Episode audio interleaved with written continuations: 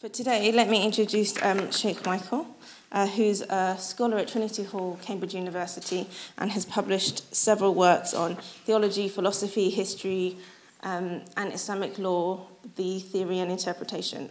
But there is something that I wanted to read to you from Sheikh Michael, because as useful as it is to know somebody's academic background, it's really useful to know their perspective on things. So the Sheikh very helpfully um, put together this really nice sort of snippet of how he sees today and the purpose of today. So he wrote, "One of the key lessons I've learned from the lives and contributions of the ordinary as well as luminary revolutionary Muslim women I have come across in early Arabic Islamic sources is that there is no such thing as a respectable or decorous way to resist injustice. Today we see how in many Muslim communities, the view that those who are constantly dehumanized and subjected to racism, misogyny, misogynoir, and other forms of injustices should exercise sabr, patience, or husn al-zan, assuming the best of others, and adab, polite and respectable conduct. To do this when, when speaking truth to power and resisting oppression is, is used to maintain the status quo and silence resistance, especially for women and black people. I plan to share my thoughts on this topic and learn from all members of the audience this coming Saturday at the Free Word Centre, London." Sheikh Michael Nisa.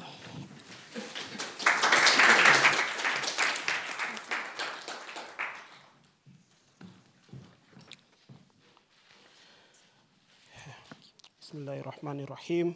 Alhamdulillahi Rabbil Alameen.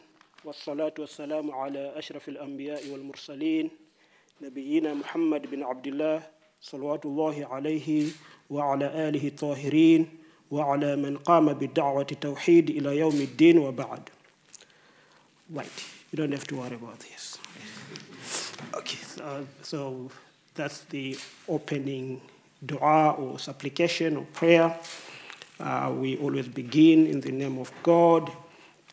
Um, I would like to thank you for inviting me uh, once again. Uh, this is not the first time I've been invited, and every time I uh, attend these events and I get to meet people, I'm always learning and I'm always uh, developing my own knowledge. So I always come not to teach you anything, but to learn a lot from you for free, because I don't have to pay fees for it. So there's a lot uh, we learn through these encounters. I, uh, you, many of you are familiar with Professor Amina Wadud and her work. She said something to me um, a, f- a few years ago, and she said that we learn more um, from engaging with real flesh and blood people and their lived experiences and our own lived experiences than we do from reading scriptures or religious texts. And I think this is a very important uh, teaching. It is a teaching that goes back centuries, right from the beginning of the development of Islamic uh, scholarship, that the lived experiences of people are important. They inform our reading of scriptures, and they should inform how we develop our, our ideas on law, theology, Uh, interpretation, and so forth, and so on. A good interpretation of religious texts and scriptures is one that is informed by people's lived realities and experiences. This is why we find today that the greatest and most important contribution uh, to what you might call the theological, legal or philosophical contribution to Islam has come from Islamic feminists who introduced for the first time gender as a category of analysis. So what do we mean by this? Uh, although women had played a significant role in the development of knowledge in early Islam, at some point in history, they were written out of that uh, history. Their contribution was uh, erased um, through t- due to various uh, reasons and factors we can discuss maybe during the question and answer session.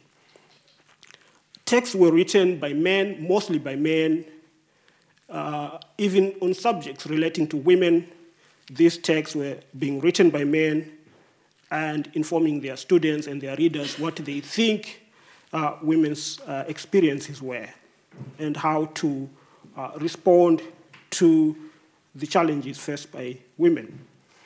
So we had a body uh, of literature that was passed on from generation to another, and students today study these texts. I have studied them myself, uh, and uh, they are written through the voices of men, and they are not very accurate. Uh, they are not even in any way any representations of the experiences of women.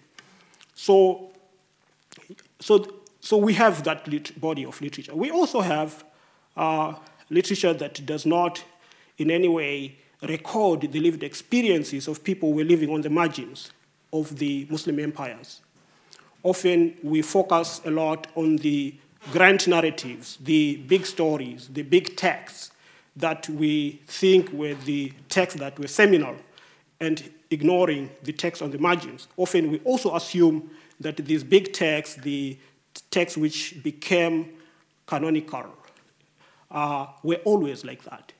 Uh, we don't stop to consider that maybe they became famous not because they were the, the ideas were correct ideas or true ideas, but because they had power on their side. They had the power of the ruling caliph who patronized these scholars and enabled them to produce more works and institutionalized their works in, throughout the empire.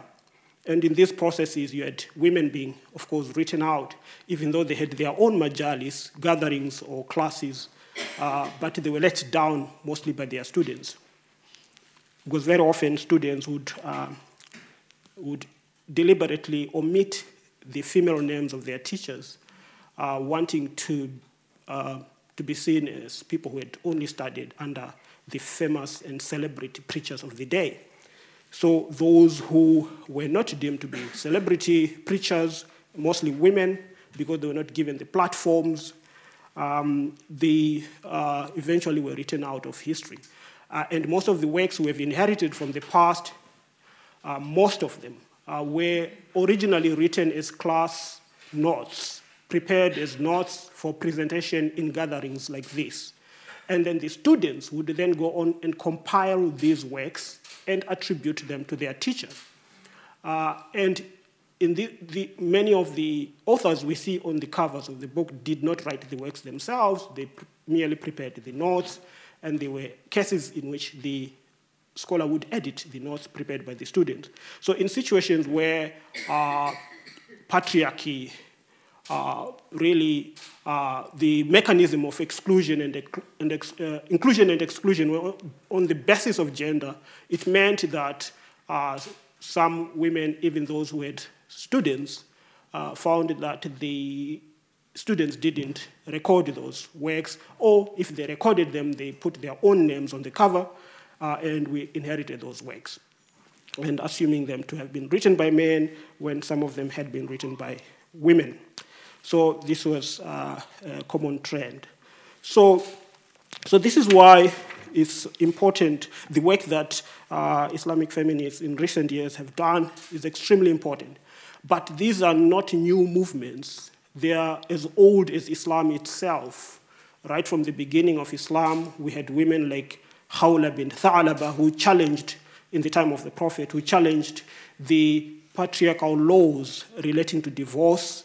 Uh, and if you read in the Quran, there's a chapter which begins, قَدْ سَمِعَ اللَّهُ قَوْلَ الَّتِي تُجَادِلُكَ فِي زَوْجِهَا وَتَشْتَكِي إِلَى اللَّهِ. God has heard the voice of the woman who complained to you or who challenged you relating to these particular laws and then complained to God. Um, and this verse, uh, you read the commentaries, they give detailed information from Khawla herself explaining what had happened. She was a victim of domestic violence. She was married to one companion or Sahaba who was very violent, and she had been uh, subjected to a lot of uh, violence at home.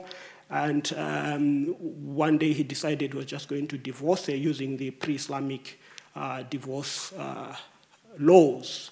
Uh, at, at that time, new laws of dis- divorce had not yet been introduced in Islam, and she came to the Prophet complaining. She felt that this was a great injustice, uh, but because new laws had not yet been revealed, there was nothing the Prophet could do, and he told her, I can't go against the establishment, I'm a new prophet, they are not going to listen to me if I tell them these laws are in- unjust. Uh, and she was not pleased with that, and there was an exchange, Uh, and then she turned to God, according to the uh, accounts you read in the commentaries, uh, and it was then that the verse was revealed. What is also interesting for me in that particular verse is how she is described as a woman who uh, did what is called jidal. Jidal is not a kind of dialogue or conversation. It is a confrontation uh, when you confront injustice. The term, the Arabic term used is jidal, which literally means to confront someone. to confront uh, injustice. She didn't do it politely. She didn't exercise sabr, patience. And she, you know, she did everything uh, not in accordance with what we are told that we should do when we challenge injustice. And yet, the revelation that came, according to Muslim uh, belief, uh, didn't condemn her in the way that she challenged injustice. It, in fact, she was praised for, for that. She became known as the mujadila, the that woman, the confrontational woman who challenged and confronted uh, injustice. So the work that we see uh, Islamic feminists doing today is really in a long line of tradition uh, in Islam, uh, which uh, started with people like Khawla and also uh, Fatima, the uh, the daughter of the Prophet, uh, many examples from Aisha uh, and many others. I mention these because they are the most famous, but there are many others, uh, on, you know, often not uh, written about, but who also contributed a lot. And and this is why the view that uh, we can't judge the past by the standards of the present is a flawed uh, way of looking at the past, because it assumes that there were no voices of protest from the past. And it positions the dominant voices, those of the oppressor, as the only voice that existed in the past, as the only voice that is worthy of listening to. So when you hear, when I hear someone saying we can't judge the past by the standards of the present, I already know the person is on the side of the oppressor, because you're assuming that those voices didn't exist. The voices of protest against injustice, did, they have always existed. So voices of protest against injustice have always existed. They are as old as human history. We find it not just in the Muslim uh, history, in other histories as well, and this applies to every topic under the sun, gender, race, slavery, and everything. There has never been a time in which these things were morally acceptable. Um, so they have always uh, been condemned. There were people on the margins condemning them. It's because we choose not to read those voices on the margins. And that's why it's important when you're reading the past, always start from the margins. Read those texts that are often neglected, the texts that people don't want to read. Read them. You learn more from what the main texts don't say than really by just looking at the uh, the grand stories. So yes, the, the the the stories are important, and I have also been advised or asked that I talk about, uh, I focus on rather personal experiences, uh, personal stories, my own, and this is difficult. Um, the introverted self, my introverted self, is not very good at this sort of thing. But I'll try my best to share those experiences, drawing on my own uh, life and experience on how uh, we think about uh, issues such as justice, injustice, and resistance to justice, to injustice, re- resistance. Uh, and, um, and and and in, in, in, why is this important? I think it is important because people's lived experiences matter. They are important. They inform how we read scriptures. They inform how we read texts. And they also inform how we choose to engage in uh, injustice movements or just to sit on the side as spectators. So, as I said, people's lived experiences and encounters with flesh and blood human beings are important and should inform how we interpret text, and they have informed my own engagement with the text. I was born uh, in a Muslim family, uh, brought up in a Muslim family. My father was Muslim, his father was Muslim, his, their father, going back generations, uh, they were all Muslims. Uh, people often ask me, what about your name? Uh, they say it's not a Muslim name. There is no such a thing as a Muslim name. The, the, the, there's no such a thing as a Muslim name. You have Arabic names, you have English names. You, there's no such a thing as a Muslim name. Any name is a Muslim name. Anyway, the name was given uh, to me. My father gave me the name in honor uh, of his friend who was called, uh, you know, Michael or Michael, depending on your, you can choose any pronunciation you like, I don't mind. Uh, and this is a very African thing to do. That uh, when the world, you know, when your favorite football team win a match, you can name your child after the name of the football team, or you can uh, name your child after your, you know, your best friend or, or someone who has done something in your life. So in the case of my father, it was his best friend, uh, was an Englishman called Michael, and I was given that name, and. Um, Uh, it was important to my father, so it was important to me too. It is a Muslim name because it's in the Quran as well. And if you don't like it, then I'll pass fatwa on you. Why? because, because in the Quran it says, Man kana aduwa lillahi wa Jibril wa Mikala. Whoever is the enemy to God and Gabriel and Michael, be careful, right? So the Quran says that. You know, so if you don't like the name, then something wrong with you. We pass fatwa. So, so that was the um, the kind of environment. Of course, although I lived in a Muslim family, we were surrounded by Christians. So I was familiar with the Christian traditions, and I was familiar with Christian the lived experiences of Christians. They were neighbors, they were friends, some were even distant relatives. And but I, I didn't know anything about. Uh, Uh, members of the Jewish communities. So my knowledge uh, of the members of the Jewish communities was informed my read, by my reading of scriptures. I'll come to that.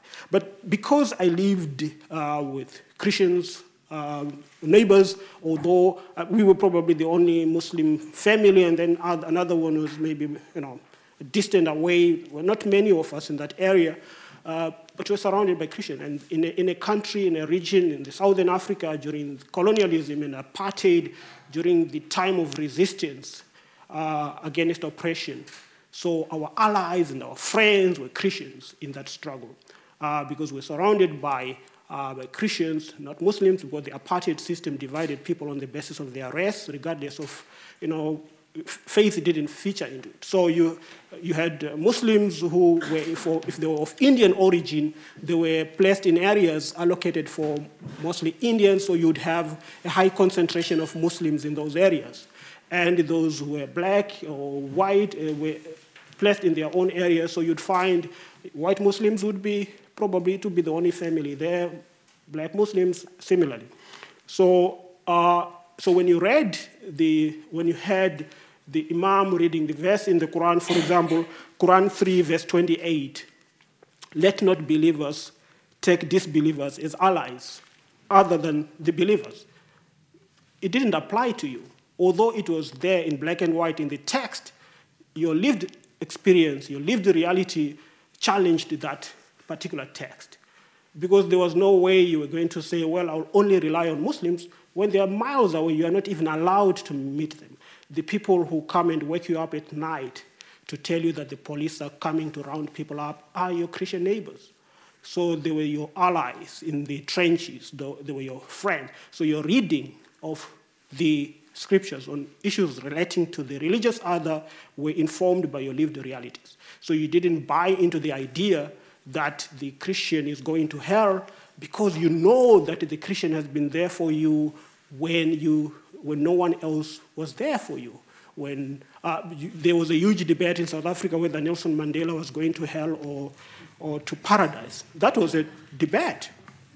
There's a book written uh, by a good uh, scholar and uh, friend, someone I admire, Farid Esack, uh, wrote a book called uh, On Being Muslim. I, I strongly recommend that. There's a chapter on this discussion. This is the kind of discussion. So it was a theological, some people thought it was important to question whether Mandela would go to heaven or not. Um, but for many Muslims who had lived uh, under apartheid, who had experienced it, that was not even a question to have. They took it for granted that, yes, he was going to heaven, and that uh, there were many Muslims who collaborated with the apartheid system. Although the Quran, in almost every chapter, the justice is an important part of the Quran. It's one of the attributes of God. Uh, Islam is the religion of justice. We preach this from the mimbar. And yet, in reality, there were people who were giving. I sat in one of the sermons in a place called Azadville in Johannesburg, where I heard a, an imam preaching on the merits of the apartheid system. Right? So, so there were people who felt that the apartheid system was good for Muslims. They meant Indian Muslims, because then they could live in their own communities, they could build their own schools, they could do, develop their businesses, and they were not affected at all by the laws in the same way that the black communities were, and the so-called colors, that's a South African term for mixed race, were affected by the apartheid system. So the, for the Muslim who lived in the so-called township, the black township, the ally was not the believer in this particular verse. It was the Christian neighbor, the Marxist neighbor, the socialist neighbor, and it was the gay neighbor. It was the, you know, all these were the allies uh, in the struggle for justice. And they turned up. You know. So their reading, therefore, was informed by these lived realities. So it's, this is why encounters are important, and why real encounters with people should inform how we read texts and how we develop our theologies. It's lazy theology if it is just based on text. It doesn't take into account people's lived realities. That's a lazy way of doing theology. It is bad theology. Then I did say that I had not met any Jews at all. So my understanding of the Jewish uh, experiences or Jewish history or faith was based on my reading of the Quran and Islamic texts written by Muslims. And that is the experience of many Muslims, even in this room, uh, if they have not met any member of the Jewish uh, community. So you'd have had uh, and read a lot of things, um, you know, uh, when you're growing up. And it was only after actual encounters when I went to university. Uh, there was um, a cafe, because this Jewish student community uh, union was organized, so they had their own cafe because we were concerned about halal and haram. So we wanted to eat kosher, it was halal, you see. So we started going there to eat, and, you know, the bagels, the salmons, and And uh, we started having conversations. It was only, and also through studies, some of our professors, that we discovered that most of what uh, we had studied and most of what we thought we knew uh, about uh, Jews and their experiences and their history uh, was not an accurate representation of their lived experiences, of their faith, uh, traditions, uh, and their histories. And so when uh, we read some of the, even the texts, we read uh, Islamic texts, so we are always reminded of that, that, well, uh, these are the writers' points of view. In other words, we learn more about the writers of the text than we learn about actual Jews and actual women, for example. So you learn a lot more about Suyuti than you learn about women. Suyuti wrote on women. Right. You learn a lot more about uh, al-Jahiz, who wrote on women, than you actually do about women. Right. So if you want to read and understand the experiences of women, then you have to read about women.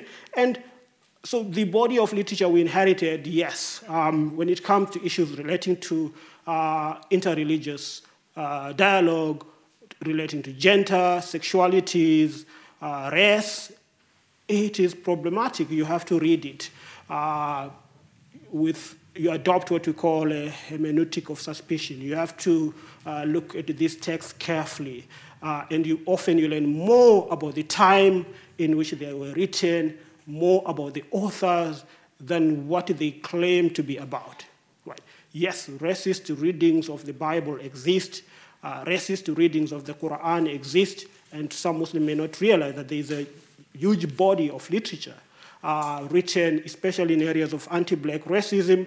Uh, racist interpretations of the Quran are there. Uh, racist interpretations of hadith are there. So, and some of these are recycled, uh, often not uh, in a way that you may see, but they inform how people engage with the racial other. I'm talking about Muslim communities. So some of the things uh, we see in Muslim communities, uh, the uh, the attitudes that others have, has been these attitudes have been informed by some of these readings.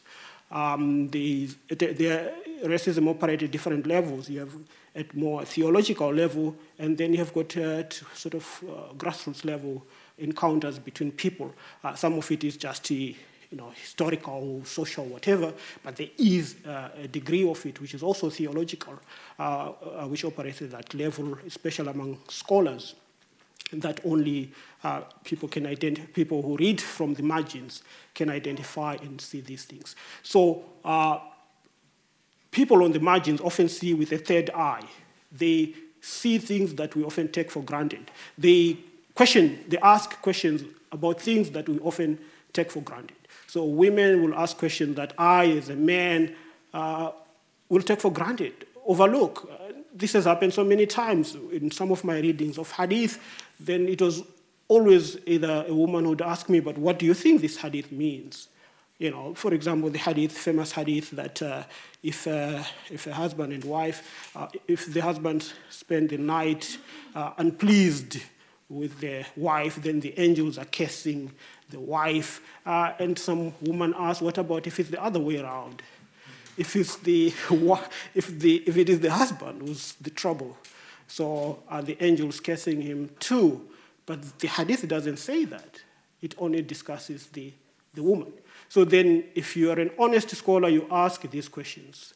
You want to know why these texts say these things the way they say them. That becomes important.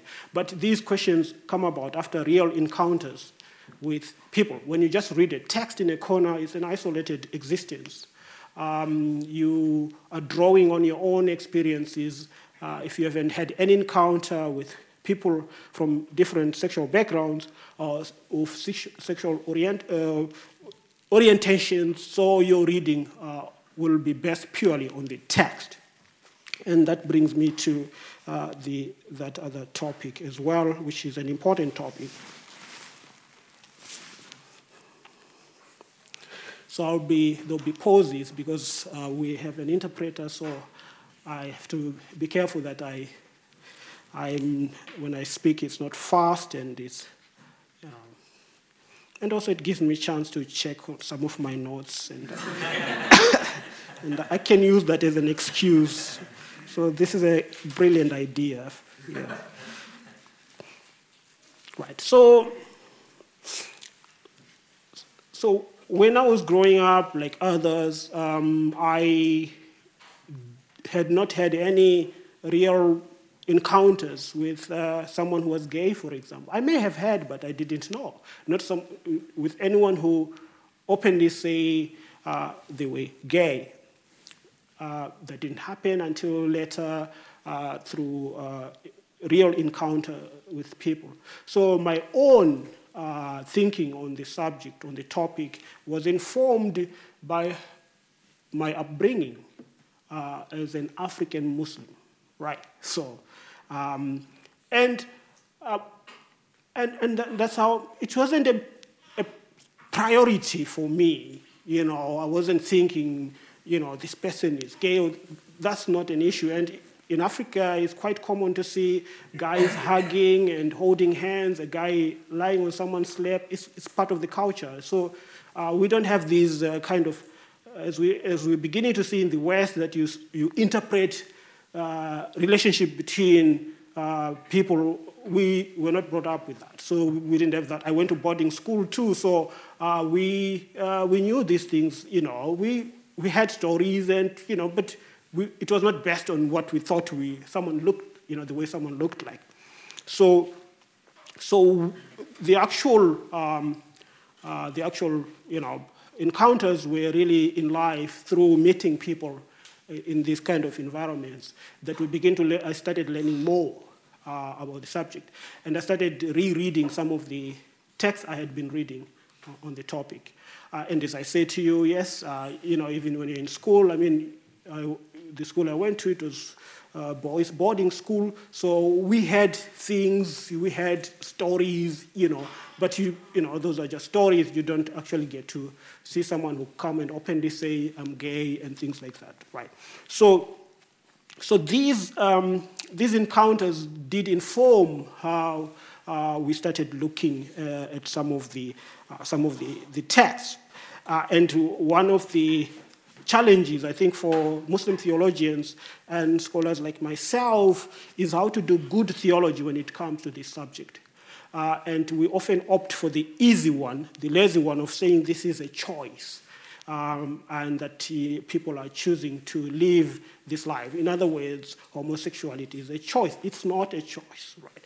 Um, you know, deciding to to exist on samosas and McDonald's, that's a choice, right? So um, it's not a life choice, um, and and and you know, it's not a choice to be black. It's not a choice to be a woman, and it's also not a choice to be gay or uh, to be uh, L G B T. So that's how people are created and born. So the idea that it's a choice. Uh, is something that uh, we grew up with uh, until, of course, we started learning more about the subject. And we were challenged to learn more about the subject through encounters. I wouldn't have bothered to look into this topic because, as I said, it wasn't a priority, right? But then I started having young people come to me. This has happened in a number of, a few times. Uh, one young man come to, came to me and told me he was a Muslim and he had contemplated committing suicide Uh, because he was struggling with his uh, sexuality. And uh, he's gay and is a, is a good Muslim, and he was convinced that he can't be gay and Muslim uh, at the same time. Uh, and yet we know that uh, sexuality is not an article of faith. It's not an article of iman, you know. It has nothing to do with your iman, you're being a Muslim or not being a Muslim. And some people had told him that uh, he can, he could go to an imam somewhere in Bradford. They would pray for him and it would all come out. Um, you know, I asked him, you know, I told him, I don't think that's possible because uh, I am, you know, heterosexual. You can't pray for me to be gay. You know, you can do all the du'as. I will always remain the way I am. That's how I was created. So there's no reason why I should think that Uh, it's possible to create the gay out of someone, right? So, so, so, so the view that you can uh, pray for people uh, uh, is really based on the assumption that uh, heterosexuality is the norm. Uh, it is the only way that God created everyone. Uh, when we know that God created diversity, uh, and that those who are different are somehow choosing Uh, to live their lives like that. And there's no one who chooses to do something and then contemplate suicide. Uh, we know that's not how it works. So people, uh, it, uh, I think it, it, there was a survey done this year. Uh, yoga, uh, there's a, uh, YouGov, I think, did a survey. They found out that one in three people in Britain believe that it's a choice. Although a majority of people believe that it's not a choice, one in three believe it's a choice. So, um, so it, um, I think the although the the knowledge is developing, uh, but for lazy theologians, uh, it's quite easier to go to that choice uh, because then it means you don't have to do a lot of theology. You see, the theology you have to do when you accept that people are created that way is much more challenging, but also important. Because you have to ask yourself, how would a just God create someone, someone this way and then decide that this person is going to hell on the basis of how God he created them? So that's not a just God. So if you believe in the God of justice, then you have to ask yourself difficult questions about how that God uh, engage with uh, human being, human beings with creation. Right. So yes, the idea that um, these were uh, lifestyles really w w were reinforced by textual readings, by literalist readings, because they reduced identities to acts, to what people do. Uh, when identities are about more, they're about uh, emotional uh, and psychological, they have a, an emotional and psychological component to them. Uh, they are not about the acts of what people do. No one defines heterosexual people in that way, through acts. They are looked at as holistic human beings with emotions of love and experiences, uh, and they choose to, exper to, to express that love uh, in many ways. Uh, and, and that really is the case with all human beings, that they have an emotional, uh, psychological uh, component to their identities, which cannot be reduced or limited to what they do, to their deeds and actions. Right. Although the, those deeds and actions may be important to them, but it is certainly not the totality of their being and their existence. Right.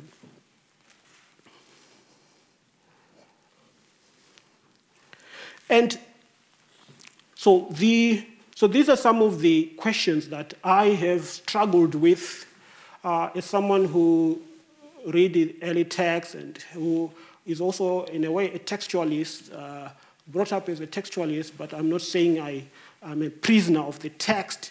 I have already told you that I had, I was brought up in a context, I come from a tradition where the lived reality matter. It's a, life, it's a matter of life and death. Your reading of the text can be a matter of life and death. So I'm not prepared to make judgment on a person on the basis of what is written in ink. Uh, I'm not going to say uh, someone should be killed simply on the basis of what I've seen written in ink. I am more interested in how I can relate and engage with people as human beings. And I think that is more important, and that kind of theology is more difficult to do uh, because people want certainties, and often people find comfort, lazy people find comfort by sticking to the text or simply uh, reading around uh, the text. But if the text is to become existentially meaningful to you here and now, then it means you need to look at other and more ways of reading that particular text. And it is in this area that the work that uh, Islamic feminists in particular have done is extremely important. It's important because it has forced uh, all of us to look at these texts again. I'm not saying that this uh, idea of reading and rereading, rereading the text is something new. It is uh, part of the um, uh, Islamic scholarly tradition. Uh, but uh, the questions that are being asked today, uh, the kind of questions that people in the past either did not bother to ask, or if they did ask, those questions were put in the margins. Uh, and you will often find them in the footnotes, not in the main text you are reading. So, so that is uh, the greatest contribution. But it is also not to, I'm not also su suggesting that uh, that has not been without controversy. In fact, the fierce uh, opposition to these kinds of readings, particularly readings done by people on the margins, is precisely because these readings are important. Uh, it is because that the introduction of gender as a category of analysis is extremely important. That it's because of that reason that we are finding that resistance uh, is aggressive and as fierce as it is, especially on social media, uh, where women uh, uh, who choose to take a stand, uh, who choose to express themselves, are shut down in very violent and violent ways. I remember um, in the nineties, one of our teachers was socially conservative, um, traditionalist. He said, uh, with, this was within the context of, you know, colonialism and apartheid, where you had a younger generation of theologians, you know, our generation and uh, mostly women, who were beginning to ask questions and challenge the sort of traditionalist interpretations of the situation, where you're being told that you just have to respect the way things are, uh, have passion, you know, exercise sabr, uh, in an apartheid system and so forth. We are okay, we have our own schools, we shouldn't jeopardize that, we shouldn't do anything that will undermine Uh, our uh, existence. So uh, you know that when you go home on holidays or when you travel, uh, you are restricted because of the racist and white supremacist laws. So you had to take a stand, and you wanted to take a stand as a Muslim because you are a Muslim. So you had, um, so there were there were so many examples to draw upon, you know, from Muslim history. You had Hussein, you know, who became a key figure for people. For our generation, you know, and uh, we wanted to identify with Hussein, not with Yazid, right? So, so, so, you know, and uh, that meant that we took a different uh, position from that of um, of our teachers. Uh, but the discussion was always from the teachers' point was that, well, uh, younger generation of scholars were being dismissed as modernists, which was a, a dirty word. Uh, in that context, uh, and uh, all kinds of words and labels that they may have the media, they may have that, but we have the pulpit, the mimbar, from which to, you know, to convey the message. Uh, and so, because women were not allowed into the mosque, forget about the mimbar, they can't even come through the door.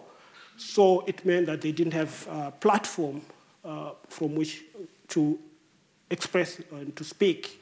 Uh, so you had now radio stations opening, uh, and uh, women were trying to get their presenters onto some of the radio stations. In one of the cases, including uh, Radio Islam in South Africa, which went to, through the courts, uh, the Constitutional Court, uh, women, young women were challenging that uh, they couldn't be excluded uh, from the channel purely on the basis of their gender, you know. And the channel was arguing that, well, this is our religious uh, belief, which is enshrined in the new South African Constitution. But then they also had theologians who were saying, no, this is, there's no Muslim scholar who has said that the voice of a woman is aura, right? It doesn't exist anyway. So the radio lost the case. So they were forced to, uh, to introduce women, but then they gave them the Samusa program to do. Right, so, but it was a first step. So the idea that the platform uh, should be the control of the ulama is part of the reason why uh, it has played a significant role in monopolizing knowledge and power. But social media has changed that. Social media has created a, a new mimbar for people. They don't have to go through the door into the mosque to express their, themselves. They can say it on the mimbar. Women can do that. And this is why you find the, the reaction, the backlash, or if you want to call it that, with the, the violent uh, reaction uh, from mostly men uh, who see this as a threat because now the uh, social media has democratized uh, knowledge, the production and dissemination of knowledge. Uh, you can write your blog, you can say what you want, and even though you're not allowed through the doors of some mosque, not all, uh, some mosque, then at least you can do that from the from the from the from a social media platform. So, so the so part of the kind of misogynistic responses you get when people uh, choose to speak are really a reaction uh, against uh, uh, what they see as a threat to the uh, to the to, to knowledge, or the production of knowledge, and the monopolization of knowledge. But there is also uh, a racial element to it, uh, especially whenever I think of scholars like Amina Wadud, although she hasn't said anything that male scholars have not said in the past or even today, but somehow the re- reaction or response to her views is different, it's much more violent.